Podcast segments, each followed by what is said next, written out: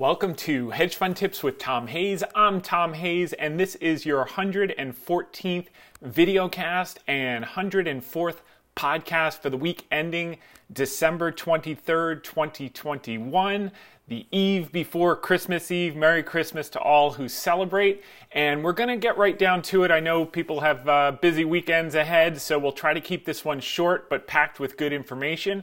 First, I'd like to thank Ellie Terrett and Liz Claman uh, for having me on the Claman Countdown on Tuesday of this week. We're going to go into that content a little later in the podcast. Uh, but I wanted to share a few quick holiday photos with you for those of you who've been with me for a couple of years uh, and gotten to, to know each other. Uh, this is uh, us with the, our girls and Santa, and we got Mrs. Claus. Uh, we took that this weekend, which was, was great. Uh, this was gingerbread house making a couple of weeks ago. this is my wife and I at a friend's house. We lost the ugly sweater contest at our friend's house, but we did win the couple sweater uh, at our club, so we uh, we were happy to get that uh, uh, contest won. And then this is something new. I played paddle for the first time last night, and if you've never played, you should try it. If you like being out in 25 degree weather at night uh, and uh, and sweating in spite of that, and just having a good time, it, it's basically like uh, ping pong, but you're standing on the ping pong table, uh, or mini tennis, whatever you prefer. So, uh, so that was a lot of fun. And um, you know, moving on to to the content here. So, um, you know, industrial stocks is an area that we've been focused on for 2022, and we're going to talk about that a little bit later in the uh, uh, podcast. But the core reason is um, if you look at sector earnings, so the S&P 500 has tick, trickled up again. Estimates for 2022 are uh, $223.48. Not quite at the 230 yet, but I think within the first couple of weeks of earnings season in January, we, we should see the, see our $230 target hit uh, which um, which w- would be uh, uh, put us in that you know low double digits to high single digit range expectations for 2022. Uh, and then Tom Lee, one of my favorite sell side analysts, uh, came out three reasons why the S&P is set to rise at least 11% in 2022. He's all, always very optimistic, but I could certainly see that happening. Um, and he's pointing to uh, inflation is transitory. He does uh, uh, pointed to the surge in prices in used car, new vehicles, and home furnishing. Those are going to all normalize as the supply chain normalizes. And if you look under the surface of some of these prints, the CPI and PPI, often they're you know skewed to um, uh, some of these aberrational issues, like he points to with uh, used cars. Uh, midterm elections data 2022 midterm elections could introduce volatility uh, whether Democrats keep control of both chambers or uh, of Congress. The in both scenarios, regardless of who wins, the stock market on average um, fell between five to seven percent in the first half of the year. I think we could even see ten percent. I think volatility is going to dramatically tick up relative to 20, uh, 2021 and uh, but but in the midterm election year, uh, you always see that five to seven percent in the first half before going on to recover those losses and return 14 to 22 percent in the second half of the year. I guess as there's more clarity on the outcome, and that's how he gets to 11 percent. Uh, guaranteed TINA, there is no alternative. That's been a big driving force for stock prices over the past decade. Um, most, uh, and he's saying uh, his point is that if inflation runs, runs above 3%, most fixed income securities will likely lose money uh, in the short term. But in the intermediate term, uh, fixed income will start to compete with equities, and uh, and that's why I think we'll have to be uh, more aggressively on guard in 2024 and slightly on guard in 20. I'm sorry, more aggressively on guard in 2023 and definitely on guard with the volatility in 2022. But we welcome volatility because that's our knitting and that's where we make our money. Uh, in those 10% uh, market dislocations, there are stocks that are that go quality stocks go down 30, 40, 50%, and uh, and that's when we start to scoop up. So uh, we have three quotes for this week. I want to talk about uh, Buffett's first one. Our eyes are placed in front because it's more important to look ahead than to look back. I think that's particularly salient as it relates to China, and we're going to spend a little time on that today. Uh, in case you were wondering, uh, uh, Charlie Munger, uh, all intelligent investing is value investing, acquiring more than you're paying for. You must value the business in order to value the stock. And another way to think about it is you know, if this business were to be taken private, what would be the purchase price? And you just look at comparable sales in the industry and what are the multiples paid for that business? And if they're dramatically under that, so you take enterprise value to EBITDA, and if they're dramatically under that, um, you want to be a buyer. And if they're dramatically over that, you want to be a seller but always think in terms of not what is the stock price today, who cares about the stock price? What are the prospects of the business? What is its historic growth? What is its projected growth? What is a fair multiple that, that uh, someone would pay to take the company private? Um, and in that context, that's where you can find bargains and that's where you find value. It really doesn't have anything to do with um, growth versus value. You know, uh, I'll pay, you know, 40 times earnings for a company uh, if it's consistently growing earnings at 40% a year and expected to do so for the next three to five years. Uh, that, that, in my view, is a value stock. Uh, conversely, I won't pay eight times uh, earnings for a stock if it's expected to have negative earnings growth for the next three years. Uh, that's far too expensive. So you have to really take the time and know what you own and then this Philip Fisher we've covered a couple of times, but uh, the time this is has never been more true than right now. The market is filled with individuals who know the price of everything and the value of nothing. And you see them everywhere, and all you have to do is listen for the first 30 seconds, and you know exactly what you're dealing with.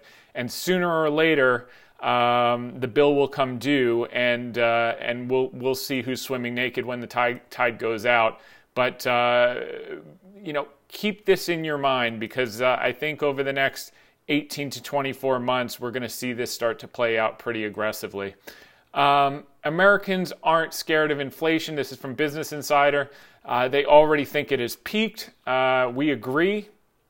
We think that the probably the big prints of PPI and CPI in December were probably the highest we're going to see in this cycle uh, as the uh, supply chain starts to ease.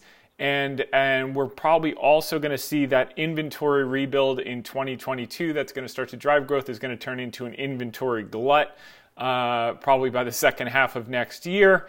And, um, and, and that's the story there. So um, it's, it's interesting to see because oh they also refer to something we started talking to you about three or four weeks ago, which is the five-year uh, inflation break-evens are now uh, at 260, 269 as of Tuesday's close. That's down from 3.17 percent in November. That's where they peaked. So that's come off a significant amount. Um, you know, high teen percent. Well, you can't do a percent of a percent, but uh, it's it's come down materially, and that's basically saying that inflation, looking five years out, has moderated, and expectations are at 2.69 percent, which is above trend, which we expect above trend inflation. We think that'll be good for the economy and good for growth and get people to take action. When people think prices are going to be the same forever, they, they sit on their hands. But when they know that they're going up, at least moderately, uh, they tend to take action. They tend to take the investment. They tend to build the factory, uh, et cetera, et cetera, et cetera. So that's, that's a positive thing to see. Uh, FDA finally authorized the Pfizer antiviral pill to fight COVID. We're seeing the market up this week on that. We think we'll probably see um, a, a, follow through, even though short term you can get a little overbought. I th- overbought. I think on balance, uh, Santa's coming to town, has come to town, will continue uh, through next week, which is that Santa Claus rally period, and probably a bit into January before we get a little bit more cautious. Um, so that's promising. The other thing is there's a lot of talk about um, overvaluation of U.S. stocks and people starting to look to Europe and Japan, et cetera. We're, we're more focused on emerging markets in China because we think that's the greatest value. But effectively, what's caused the market to be somewhat overvalued is you've got five or six stocks that are you know 30% of the weight of the S&P 500 and they have high multiples is basically what it comes down to. And I thought this article was interesting. TikTok was the internet's most visited site in 2021, even beating Google. And I would I would bookmark this article because it goes to show that while these are somewhat mon- monopolies, Google, Facebook, uh, YouTube, etc., um, nothing is forever. And TikTok came out of nowhere, and in two years, it's got more uh, most visits ever, and they and they have left uh, Google and Facebook and all these other behemoths in the dust. So, in that context, you could see those type of stocks start to moderate. Um, and, and a greater dispersion in the market where the parts of the market. I mean, look, if you look under the surface of the stock market, you've had a handful of stocks that have held, held up the indices in 2021, and you've had a lot of other sectors um, just uh, in corrections, bear markets, and collapses underneath the surface. And we think we're going to see a greater recovery in high quality that uh, didn't perform this year, and maybe a more of a moderation of these uh, stocks that kind of held up the indices next year. They'll either perform more in line with the S&P or underperform in some cases. Uh, but but I think there's going to be a great opportunity for stock pickers, and that's always the case in a rising rate environment uh, where you make a ton of money. Value cyclicals, small caps outperform, and we're going to uh, look at the quantitative data here in just a minute. Uh, where this is from Bloomberg, where to find cheaper alternatives to expensive stocks and what uh, this author Nir Kaissar from Bloomberg is, is referring to. He goes through the PE ratios, uh, S&P 500, relative, uh, and then if you just take one step down, small cap index is is trading at a uh, so the S&P 500 is at 21.9 times, S&P small cap is at 16.4, the value index is at 17.8 but then if you go to Europe, it's at 15.2. If you go to emerging markets, which is basically 40% China, it's at 12.7 times, which is the low end of its five year range. If you go to European value, it's at 10.7 times earnings. And if you go, and, and you got to put that in the context of look how cheap money is. So these multiples are staggering. And uh, finally, if you go into emerging markets value, it's at 8.9 times earnings. So for everyone saying the market's in a bubble, there's half of the world that's in a reverse bubble, uh, a, cheap value of, well, whatever. you can find tremendous value. And that's why we're focused on emerging markets going into 2022, particularly with a heavyweight on China when no one wants it buy when there's blood in the streets, even when it's a little bit of your own. Uh, it's certainly been the case, but um, you know we've just been harvesting some winners, putting some more work to more money to work uh, in what we think is going to be a home run in 2022. We put a very decent sized options position out. Uh, uh, six months and beyond for Alibaba this week, pretty pretty aggressively. And uh, what's interesting is where you start and where you finish up. I mean, this thing now, um, as it, as it moves up, it's I, I think, and we'll see. I think this is going to turn out to be one of the best trades of my career when this when this trade plays out over the next uh, 12 to 18 months, uh, despite the bumpy start. But um, but this this points to it. This table right here. Uh, that the author laid out. Uh, this is where we're this is where we're fishing here and here. 12.7 times, 8.9 times. That's where we're going to make our money in 2022. Uh, it doesn't preclude us from having obviously all the other stuff. It's that, you know, you have to manage sizing and everything else, and we'll have all of this stuff exposed exposure to the rest of the stuff, but we want to get some good weights here we, where we can get a lot of uh, value for the, for the dollar. Uh, Boeing got an order of, of 19 of its 767 freighters uh, this week. That stock is trending up uh, the last few days, so that's that's positive to see. Uh, some more good news out of China. Chinese fi- financial regulators instruct banks to step up bond issuances and loans to boost M&A activity in the property sector. As we said, we're going to see a lot of stimulus and monetary easing in China while the rest of the world is tightening. China is going to be easing in 2022, and that's why we're getting uh, aggressively aggressively positioned there. Uh, China's central bank cuts a benchmark rate for the first time since the pandemic. We signaled this was coming. Everyone said no way. Well, there you have it. In the last two weeks, not only have you had the reserve requirement ratio cut by 50 bips, that's going to come down another 100 bips probably in the next three months. You've also had China lower the one year uh, loan prime rate albeit it was only five bips, it's the start of the trend into easing, and they're going to be more and more aggressive with this. And uh, so everything is checking off on the boxes. And then here, uh, China's securities regulator ready to communicate with U.S. counterparts on audit oversight cooperation. So um, um, the CSRC, which is the China Securities Regulatory Commission, said Currently, dialogues on audit oversight cooperation between the U- Chinese and U.S. regulators are ongoing and have yielded positive progress. So, um, uh, furthermore, with full respect for international norms as well as laws of both jurisdictions and in the spirit of mutual respect and trust building, we believe the regulators will be able to find a solution to satisfy regulatory mandates of both sides, said the CR- CSRC. So ultimately, you know, delisting, as I've said, is, is not really a risk. I mean, VIEs have been around for 20 years, but there was no downside to switch out the shares for Hong Kong, which we did. Uh, our derivatives are our derivative positions are still all on the U.S. ADS, um, uh, the BABA, and our stock holdings are in the Hong Kong ADR. Um, the key reason we want to see the US shares stay in place is because when you have US capital, it commands a higher multiple when it's listed on the US exchanges. Number one, there's there's greater liquidity, which is fine. It doesn't matter. Institutions can buy the Hong Kong shares just as well as they can buy the US shares. But uh, the US multiple relative to the Hong Kong multiple historically has been such a wide spread that if BABA can stay on the US exchange, it will um, make the shares more valuable, and, and, that just pulls up uh, both shares. I mean, both the Hong Kong and the US trade eight for one exactly at the same valuation.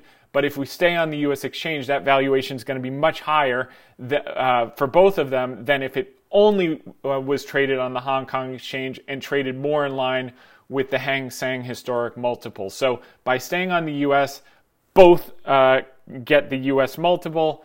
If the US um, is um, delisted, then you might have a potentially a lower multiple in the Hang Seng, but probably not because you'll see all the institutional money go there and there's only so much supply of uh, Alibaba ownership, and uh, and it would probably command something in line with with the growth rate, uh, which slowed o- during the regulatory year, but is going to ramp back up. And you saw it in the investor day last weekend, talking about the huge growth outside of uh, China and talking about hitting the rural areas within China successfully and their young demographic is growing and doing an average merchandise value of 1.4 times the rest of their clients and the cloud services. So that's the good news. The bad news was um, the, the, the Alibaba was down a little bit in the last two days because the China's industry ministry pulls support from Alibaba Cloud for not reporting a flaw to the government first. So they had some bug.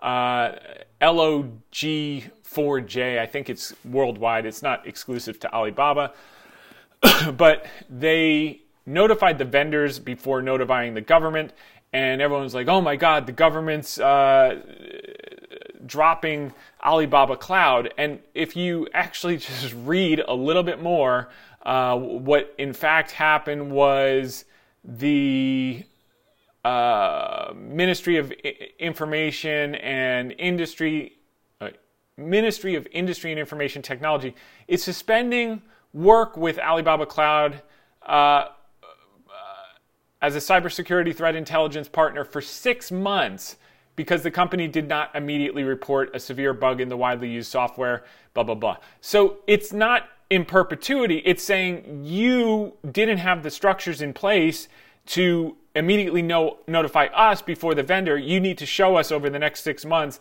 that you're going to do that, uh, etc. So they will do that. They were out today with their apology and their uh, process to do it, and, and that will get resolved. And it's not a huge part of their uh, business or anything else. Uh, it was just a headline that got the stock. But again, if you remember, um, we are not expecting any miracles before year end. Uh, as a matter of fact, um, let me see if I can pull this up. Uh, first, oh, just really quickly before I change the charts here. Here's Cigna. Cigna is one of our favorites. We think this is going to work its way back up to new highs, uh, and it's been taking off in the last three weeks, uh, up to 225 now. I think 226 today from 190. We think this has a lot more to go, um, and, uh, and we're excited to see that one starting starting to work. Uh, let's just pull up the 2000 and um, 18 Alibaba, and you can see that when people don't own it, they tend to not want to own it until the calendar changes. Uh, here we go. All right, so you've got. Um, yeah, so this was how Alibaba bottomed. This is basically, it looks very similar to how it's been behaving this year, and then it puts in a new low, and then it rallies up, which it did, and then this is what happens. You can see, it's just pretty similar. Uh, we got a little spike up, and now a couple days uh, down, um, and that was that coincides with January 3rd, 2019. So you had all this weakness in the year end, and then boom, it just rocketed right out uh, and moving uh, about 60 points within a matter of uh, six weeks right after. So we'll see. Uh, history doesn't repeat, but it does have a tendency to rhyme. So we'll see how that plays out. But let's get to the article of the week here. Uh, the Grinch is dead stock market and sentiment results after the Fed-induced debacle in December 2018, which caused the S&P 500 to cascade down over 16% in 3 weeks, making it the worst December since the Great Depression. They took the Grinch out back behind the barn and shot him. Uh, there will be no Grinch this year, and Santa Claus is coming to town, and we're already seeing that. Um, so, you know, Mariah Carey's 20 year old hit, All I Want for Christmas. Uh, I, I want five things for Christmas. Uh, first off, uh, to see an Omicron peak in the US like we saw in South Africa, uh, which is just completely rolled over. It's down, cases are down. Peaked on December 12th, cases are down 77.5% in eight days since. It's probably more now. I think uh, two more days since I did the TV spot. So probably down over 80%. Next, we want the steeper yield curve. This is the core, you know, what keeps me up at night? This is what keeps me up at night. Because once this thing inverts, uh, you get a recession six to 18 months out. There's still chance for them to pull this up.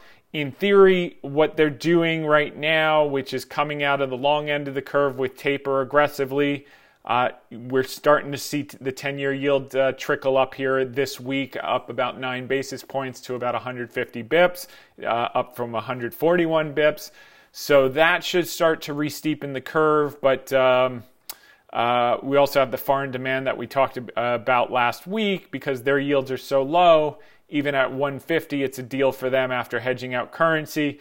But I think we're early enough in the cycle that we could see something that looks like this is is similar to this, and then we get a re-steepening before finally rolling over. That said, if we're already rolling over, you can see there's there's plenty of time before we get the big crash, uh, before the inversion, and even after the inversion, you get a little time. Even here, as we were going towards flattening, you know banks and the uh, S&P 500 climbed for you know two two plus more years before getting the crash. So, uh, but ideally, this should be a longer cycle with the millennials and the demography that we've discussed over the last year. Uh, but I would like to see this start to re-steepen in coming weeks after the new year, and if so, this is going to be a much longer cycle than everyone expects. Uh, third thing I want for Christmas is a stronger bid in value. It's interesting. U.S. tech stocks we talked about earlier in the call. Um, you know, this looks very similar to uh, 2000. I'm not calling for some monster tech wreck, but I do think there's going to be a rotation where they'll perform less well than some of the groups that have been left behind, and that's that's uh, historically the case with a um, uh, steepening yield curve and, and rising rates.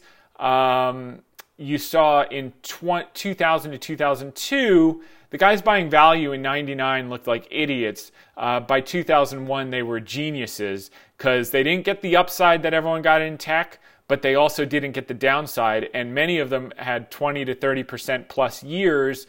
Uh, um, th- from 2000 to 2001 to 2002 to 2003, even as the S&P was rolling over, the Nasdaq uh, down 80, 90 percent. And um, uh, but if you pick value smart, energy did very well during that period. Uh, some banks, uh, some cyclicals, industrials, etc. If you picked well, you dramatically outperformed while everyone else was losing money. And I think we're going to see a similar situation in coming years and you're seeing a similar setup in the value to growth relationship uh, and also the kind of uh, aggressive valuations of some some pockets of tech. The fourth thing I want for Christmas is China to awaken from its slumber. Uh, as it has in the 12 months preceding every National Party Congress meeting. The next National Party Congress is November 2022.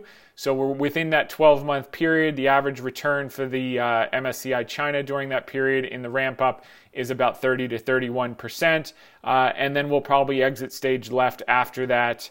Uh, as you can see, the returns are uh, less favorable. So this is a regular pattern that they do every five years into the National Party Congress, and in general with their economy, they um, they uh, show their power, they overregulate, the economy slows down, then they have to ease and stimulate. The economy rip, rips higher, rinse and repeat. The economy rips higher, a lot of people get rich, they crack down, uh, common prosperity, uh, et cetera, et cetera, and then uh, they realize, oh, no, no, no, we can't crush uh, capitalism because then people don't have jobs and then they'll riot. So they then stimulate and rinse and repeat. Uh, and then the fifth thing I want for Christmas, even more equity to take advantage of the abundant opportunity ahead of us. When you get the fat pitch down the middle of the plate, you can never have enough personal and client capital to put to work and seize the opportunity. No matter how big you grow over the years, when that right opportunity comes, more is better. I believe the value in very selective high quality large cap China tech right now is the fat pitch down the middle of the plate and can turn 2022 into a home run if done in prudent side size. Uh, we are we are well prepared, and we are really well prepared right now uh, through a combination of stock and some derivatives that we put on this week. Uh, so we're we're excited uh, about our, our actual and notional value uh, exposure, but done in a responsible way. You know, we've talked many times in the past month about the fund in London who put 80% of their portfolio in Alibaba of a $5 billion portfolio. These are two ex Goldman guys, and I think they're going to be right and they're going to make an insane amount of money. Uh, their idea is I don't know if they are because their clients may not be around long enough for them to uh, realize that outcome. So you never want to put that type of concentration. We've always said never put it in a, a concentration where they could carry you out on a stretcher or the rest of the portfolio uh, can't overcompensate uh, and, until your thesis plays out. And um, you know, max highest conviction conviction uh, of equity for for high conviction is is 10 to 15 to 20 percent. The highest conviction trade uh, will will ever do is is 20 percent, uh, and uh, and we'll have a, a, very diverse rest of the portfolio. So uh, if we're wrong. uh, we can still outperform over over the one to three year time horizon. But uh, I, am very very sanguine about 2022 and how we're positioned for that. And um, you know, again, it's knowing the value of what you own, not the price, because when that value is realized, uh, that's where you make your money. So it'll be interesting to see. I mean, I had a funny thought this week. I said what would happen? You know, Munger's doubled down on his Alibaba position. We'll probably see for Q4 that he bought more. but I wonder what would happen to the price of Alibaba stock if we found out in uh, Berkshire's quarterly filing in Q1 of uh, 2022 that uh, that Buffett bought it. Munger talked Buffett into buying it for Berkshire because it was so cheap. And by the way, Munger has talked Buffett into buying Chinese stocks before. They bought BYD, the battery maker, 10 years ago. It did nothing, and, and now it's one of the best investments they've ever had. I think it's uh, 900% returns, but it all happened in like the last couple of years. So it's not out of the question. I'm not sure if Buffett would want to do it in this political climate. Um, because you know, candidly, he's uh, too old and too rich to ha- you know deal with uh, uh, nasty headlines. But I do think that there's a huge case to be made for it. And if uh, uh Munger were successful again, uh, what would happen? You know, w- you know, because everyone knows it's trading dramatically below intrinsic value, and the risks are all out there, and they're all known. Um, my guess is, if you saw a filing like that, uh, you'd see it trade up to 200 within a quarter and then it would probably start to climb up from there uh, closer to intrinsic value another 30% over the next four or five months uh, not to say that that you know that that's going to happen but it's to say if you got his blessing people would then believe in the intrinsic value even though inherently everyone knows the intrinsic value is there it would just be like the magic pixie dust that that uh, uh makes it realized versus unrealized gains so to speak so think in terms of that. Would you buy it if Buffett bought it? And I think more of you would buy it knowing that Buffett owned it at you know $230 than you would buy it just from your own analytical work at 120 or 125 dollars. Uh, and um, and and and if that's the case you have to ask yourself what about your analytical process are you uh, is lacking that you're willing to leave a hundred dollar move on the table, waiting for someone else to confirm it for you that that it it makes sense. Um, and and I think that's just generally how the market works. You know, everyone wanted Peloton at uh, $180 or whatever it traded up to. No one wants it at $38.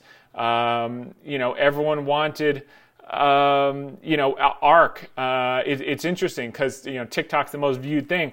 I scroll through TikTok. and We we post our uh, TV interviews on TikTok, and um, you know, you you would see this guy. He he walks around in Palm Beach and he interviews wealthy guys and, and, gals in nice cars, and he says, "What do you do for a living?" And uh, and one guy, it was literally the top of the, it must have been February, the top of ARK He goes, oh, just buy ARK you know, so he might have traded in that Ferrari for, uh, you know, a Porsche Boxster or something like that. But, uh, um, you know, everyone wants it when there's, everyone's in agreement, and that's when you want to be laying it off. You know, when, when everyone wants it, help them out and, uh, um, you know, and, and do, do your own work, do, do the due diligence. So, Okay, so The Grinch is Dead. On Tuesday, I was on Fox Business, the Claman Countdown with Liz Claman. Thanks to Liz and Ellie for having me on. Uh, below are the show notes for the segment. We could not get to most of this because President Biden's speech took the first 20 minutes of the show and they were short on time. So I made the same case. Uh, the Grinch is dead. Santa's coming to town. Um, I also laid this out before anyone else was talking about it, by the way. The fact that uh, everyone started talking about it yesterday the case count in South Africa has rolled over 70. It peaked at uh, 37,875, all time high, and it was at, I think, 8,100 on the day I went on TV, uh, dropping 77.53. And I said that I think market participants, particularly institutions that get this data, uh, or pay attention to this data rather, because uh, the data is ubiquitous. Um, uh, we're, we're paying paying attention to that and hopeful that this would be the trajectory in markets all around the world, and I think it will be. Uh, the other great thing about it, I think uh, Marko Kolanovic, who we covered last week, is going to be correct that this variant should probably be called Omega instead of Omicron. Omega is the last letter in the Greek alphabet. Uh, because with 32 mutations and the weakening, everyone I know who's gotten it already, uh, they're sick for you know two days, they get a fever, and then boom, by day three they feel great.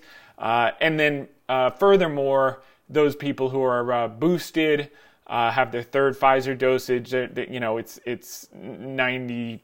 It's it's high percentage of people fully asymptomatic. I I almost think if uh, people didn't test, no one would know that.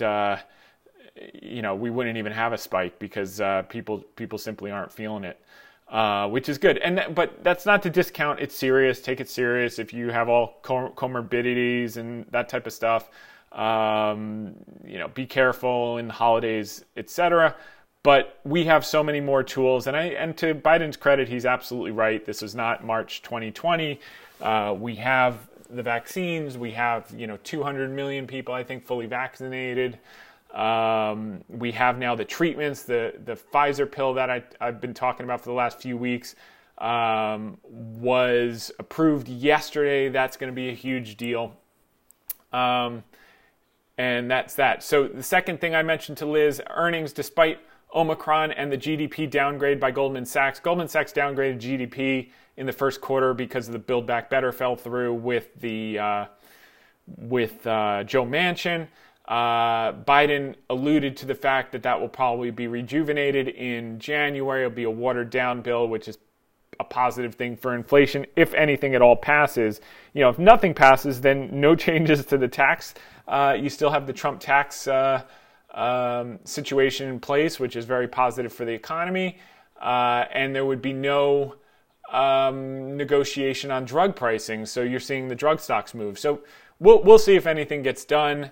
But um, despite that downgrade by Goldman, um, earnings estimates continue to creep up. As I said, 223.48, up 9% for 2022. This is a tailwind for the market gaining high single digits to low double digits in 2022. Uh, the headwinds, second year of a presidential cycle tends to be the weakest of the four. The market will start to discount the removal of liquidity following taper, which ends in March, by the way, and we should see a much bumpier ride in 2022 than we did in 2021. Um, okay. Average returns for the year, high single digits, low double digits, but expect 10% plus pullbacks along the way. I think we're going to start to see that in 2022. You can see here the table. This is from Ryan Detrick of the presidential cycle. On average, the second year is the weakest for equity returns. And then under new presidents, uh, it tends to be even weaker. So uh, keep an eye on that. And then finally, don't fear the reaper. Uh, everyone's afraid of uh, interest rate hike takeoffs, which um, uh, now people are thinking can happen much earlier than anticipated. Uh, a couple months ago, people were saying one rate hike in 2022. Now they're saying three. but the S&P gains on average 7.7% in the 12 months following the first rate hike. This is from Deutsche Bank via Anne Sraders over at Fortune. Analysts at Deutsche Bank identified 13 separate hiking cycles since 1955, which lasted an average under two years. And according to their research, which examined the average price performance of the S&P 500 on a daily basis, there tends to be solid growth in the first year of the hiking cycle, with an average return of 7.7 percent after 365 days. However, after the initial peak on day 253, after the tightening cycle, it's not until day 452 that this level is exceeded again. So after that first year, they're anticipating, uh, you know, 2024, or uh, it could be as early as 2023, uh, that things are going to go flat for a while.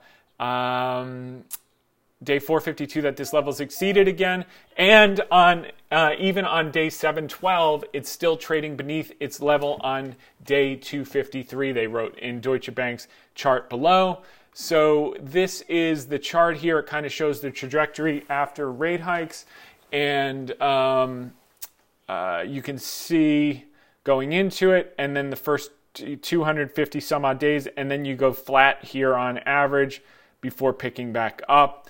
Uh, and then I put out the Blue Oyster Cult Don't Fear the Reaper, Don't Fear the Rate Hikes, uh, both in the original version, which is fantastic, and then in the more cowbell version with Will Ferrell on Saturday Night Live, one of my favorite uh, skits from Saturday Night Live. So you may want to click on that and have a few smiles uh, here in the holidays. Uh, and then the last thing I covered with Liz was the 10 year yield Rising favors value cyclical small caps, a big opportunity in industrial sector in 2022. Industrial earnings growth will be 36% relative to the S&P 500 at 9%. This is not priced in in our view. Opportunities in subsectors like travel, we like Southwest, bet on recovery, pent up travel demand. TSA pass through numbers were greater than 80% of 2019 level this week, over 2 million passengers a day, despite the Omicron hysteria. Uh, defense, uh, we, Raytheon is trading at 16 and a half times next year's earnings compared to its 18 times historic, 2.5% dividend yield. Uh, supply chain and aerospace will recover in 2022. And finally, GE, the sum of the parts is greater than the whole in the breakoff, in the breakup and spinout. Larry Culp is one of the best CEOs in the country, came from Danaher, which is one of the greatest compounders of all time.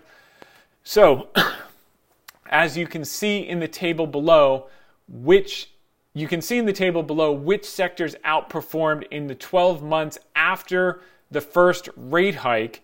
And the answer is small caps, value, and energy are at the top of this list. Value dramatically outperforms growth 12 months out. And you can see here that the median performance for value 12 months out is 13.6%. The median performance for growth 12 months after the first hike is 4.9%. Uh, and you see energy up 14.9%, small caps up 15.8%. So uh, these are the areas that you want to be paying attention to. However, that's within 12 months after the first hike. We have not had the first hike yet. Uh, and we'll talk about that may come in the spring, and we'll talk about some of the odds in just a minute. But uh, we've been comparing. By the way, this table is from Z- Nomura via Zero Hedge, so uh, give credit to them. Uh, we've been comparing 2022 to 2014 and 2018, i.e., higher volatility years after low volatility years of 2013 and 2017. We're giving greater weight to 2014 because it was also a taper year. So uh, this table here is from Putnam and Bloomberg. Uh, this was the S&P sector performance during taper. Now, keep in mind, our taper is only going to be, it already started in November. It's going to end in March. And look at what outperforms. The, one of the biggest outperformers is healthcare. Uh, and that's why we like Cigna so much. And that's why we're seeing Cigna take off in some of the drug stocks that we've talked about in recent weeks. But uh, this game ends in March, so you you already mostly want to ha- have had your exposure. There might be some opportunity in some laggard pharmaceutical stocks, particularly if that Build Back Better program gets flushed.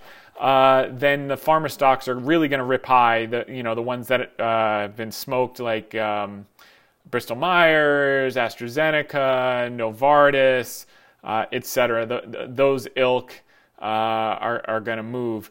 So while small caps, energy, and value uh, outperform in the 12 months following the first rate hike, uh, which may come this spring, for uh, for the November through March, the taper period, we may see some continued legs in healthcare, uh, which we covered in the table above. Here are the rate hike odds, the rate hike odds for May 4th, 2022 FOMC meeting. They continue to creep up. So Right now, they have a uh, 25 to 50 basis point target at 49.4% probability uh, on the May 4th Fed meeting. That's climbed up in the last month from 39.2% probability to 49.4% probability. So people are really thinking, if not March, by the May meeting, uh, you'll see that first rate hike ha- has already uh, been in place. And that's when you shift from this taper playbook to this post taper playbook, uh, uh, rate hike playbook, which favors small caps, energy value, etc., cyclicals. Um, so tailwinds for Santa. While we've had a nice move in the past two sessions and may breathe for a session or two, here are a few indicators that suggest Santa has some gas in the tank for the final week heading into January. Here's the uh, 10 day moving average of the put call ratio starting to roll over. That was peak fear and pessimism that always aligns with um, uh, that type of the, those bottoms, which we just got out of, um, and that will roll over. Here's the NASDAQ 1% exponential moving average of the advanced decline ratio. Uh, when it, it tends to bottom at these levels, you get a, you get a bounce, bounce, bounce, bounce, bounce, bounce. So we're closer to the bottom than we are to the top. Same thing with the NASDAQ up down on balance volume oscillator. Again, it's getting to those levels where you get these big bounces. Okay, and then finally, uh, two more the PMO by all. We like this one. It's down back at the zero level. I think it ticked up a little, a few points, but uh, at 100 is where we start to look to peel off uh, down here is where we're, we're, we're, buyers. Same with the bullish percent S, uh, S&P 500. Again, it's at those levels where you get these bounces. This is the S&P 500 below, and you can just line it up and see. Um, okay, now China, bull in a China shop. So last week we showed you what happened each time the Hang Seng Index traded below book value as it is now. This was the chart. We'll get to that in a second. this week, we have a few more charts to give you an idea of where we may be in the cycle. So, this is the Hang Seng Index. It's trading at its lowest relative to world peers since 1998. So, this is the Hang Seng Index relative to the MSCI All, All World Index. Okay, and this is the ratio. The last time it was down here was 1998. Uh, and these are the type of uh, extremes that I like to play. Now, the last time the rubber band got stretched this far, Hang Seng relative to the world, it rebounded 156% over the next 12 months. So, uh, excuse me, over the next 17 months. Now, this is not a stock moving 156% in 17 months. This is the whole Hang Seng index moving 156% over the next 17 months. This means many of the individual stocks were up 200, 250. I'll bet you could even find a bunch above 300% or more over that same 17 month period. So this is where that ratio got to this level. This is what happened to the index, up 156% uh, over the next six, uh, 17 months. Now, here's the magnitude of the rallies in the Hang Seng index from last week's price to book chart. So uh, the Hang Seng Index uh, has only traded below book one, this is close to it, two, three, four. This is the fifth time in the last 30 years, give or take, or 26 years. And here's what happened after it traded down to this level uh, we're at the fifth time now. It did it four other times in the last 30 years. In 1998, when it traded below book, it went up 156% in the next 17 months. In 2018, when it traded down to book, it went up 110.77% in the next 21 months. In 2016, when it traded down to book, it went up 82.52% in the next 23 months. And in 2020, 2020, uh, uh, when it traded down to book, it rallied 35.99% in 11 months. That's when BABA traded up to $320 or whatever, wherever it peaked out at. Uh, and now we're back down to book, and I think we're going to see a monster move here as well. So this is, helps you visualize 156% rally every time it got down to this level, 110% rally, 88% rally, 35.11, 35.99. And even if we saw what Goldman expects, the average 31% into the China National Congress, you're going to see tons of stocks up 100 and 150%, which would be phenomenal. As a point of reference, during the two periods that the Hang Seng reverted from depressed levels while Alibaba was a public company, here's what happened to Alibaba. So the um, Hang Seng recovered 156%. Alibaba recovered 234%. Excuse me. Uh, this is 2016 percent. 2016. So the 2016 rally, the Hang Seng recovered 82%, and Alibaba in 2016 recovered 234%. So the index did 82% after it traded down to book. Alibaba did 234% uh, over that same period.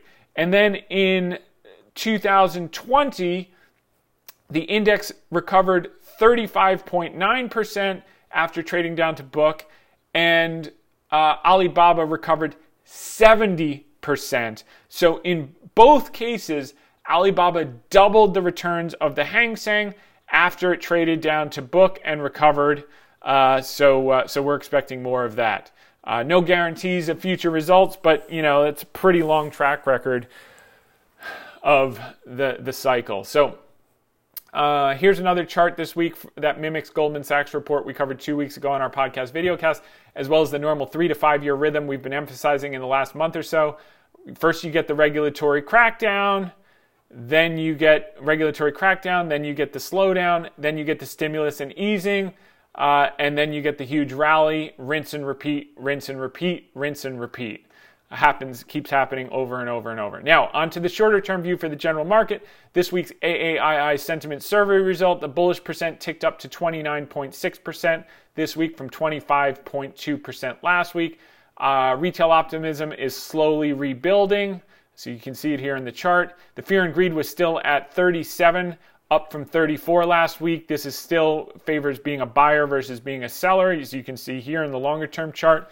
And the National Association of Active Investment Managers, let's see what this where this is at. Um, because uh, it was at 52 last night, which means they've got to chase into year end. Let's see if they've started because they print on Thursday afternoon. Uh, it's at 6702, so they still got a long way to go. If Santa comes to town, they're going to be chasing the reindeers like it's going out of style to catch up. Uh, our outlook for 2022 remains intact: high single-digit to low double-digit returns for the S&P, and much more volatility as participants sniff out the liquidity withdrawal by Q2 of next year. We will continue to be focused on buying those areas of high quality that are on sale and trading at reasonable valuations. We'll go into more on this week's podcast video. We just did that. Uh, see you then. So. Um, so that's the story there. And then let's just go through some of the uh, economic data like we close out with each week. And we'll get you on your way to have a happy holidays, Merry Christmas, and uh, we'll, we'll see you before the new year next week. So let's go here and economic calendar. Okay, this week. And US. Okay, so what we know is okay, uh, US leading index on Monday came in a little better than expected. That's good to see. API crude, uh, that's the Tuesday night, had a draw of 3.7 relative to 2.6. Uh, oil's trading up on on uh, that and also the EIA. Core CPE came in a little hot, hotter than expected on Wednesday. Um, consumer confidence came in better than expected. The C, uh, Consumer Conference Board came in at 115.8 versus 110.8. Shows the strength, even with Omicron scaring for the last three weeks. Uh, the consumer is in good shape. Uh, inventory draw was uh, uh, the EIA report negative 4.7 million barrels versus uh, negative 2.7, so that's positive for energy and oil. We saw that. Continuing claims was higher than expected. I don't like to see that. Uh, that was this morning. Core CPE year on year was hotter than expected, uh, and um, durable goods orders came in much better than expected at 2.5% versus 1.6%. Uh, goods orders non defense ex air were lower than expected, and initial jobless claims were in line with expectations. Consumer expectations better than expected. Consumer sentiment slightly better than expected, 70.6 versus 70.4. New home sales were a little lighter than expected. Um, inflation expectations were 4.8 versus 4.9%. So those expectations are coming down. That's actually a good thing, which we covered with the five year break evens. And, uh, and that's basically all the core data for this week. So, with that said, I want to thank you for listening in. Happy holidays. We'll be back next week, same time, same place. In the meantime, make it a great one.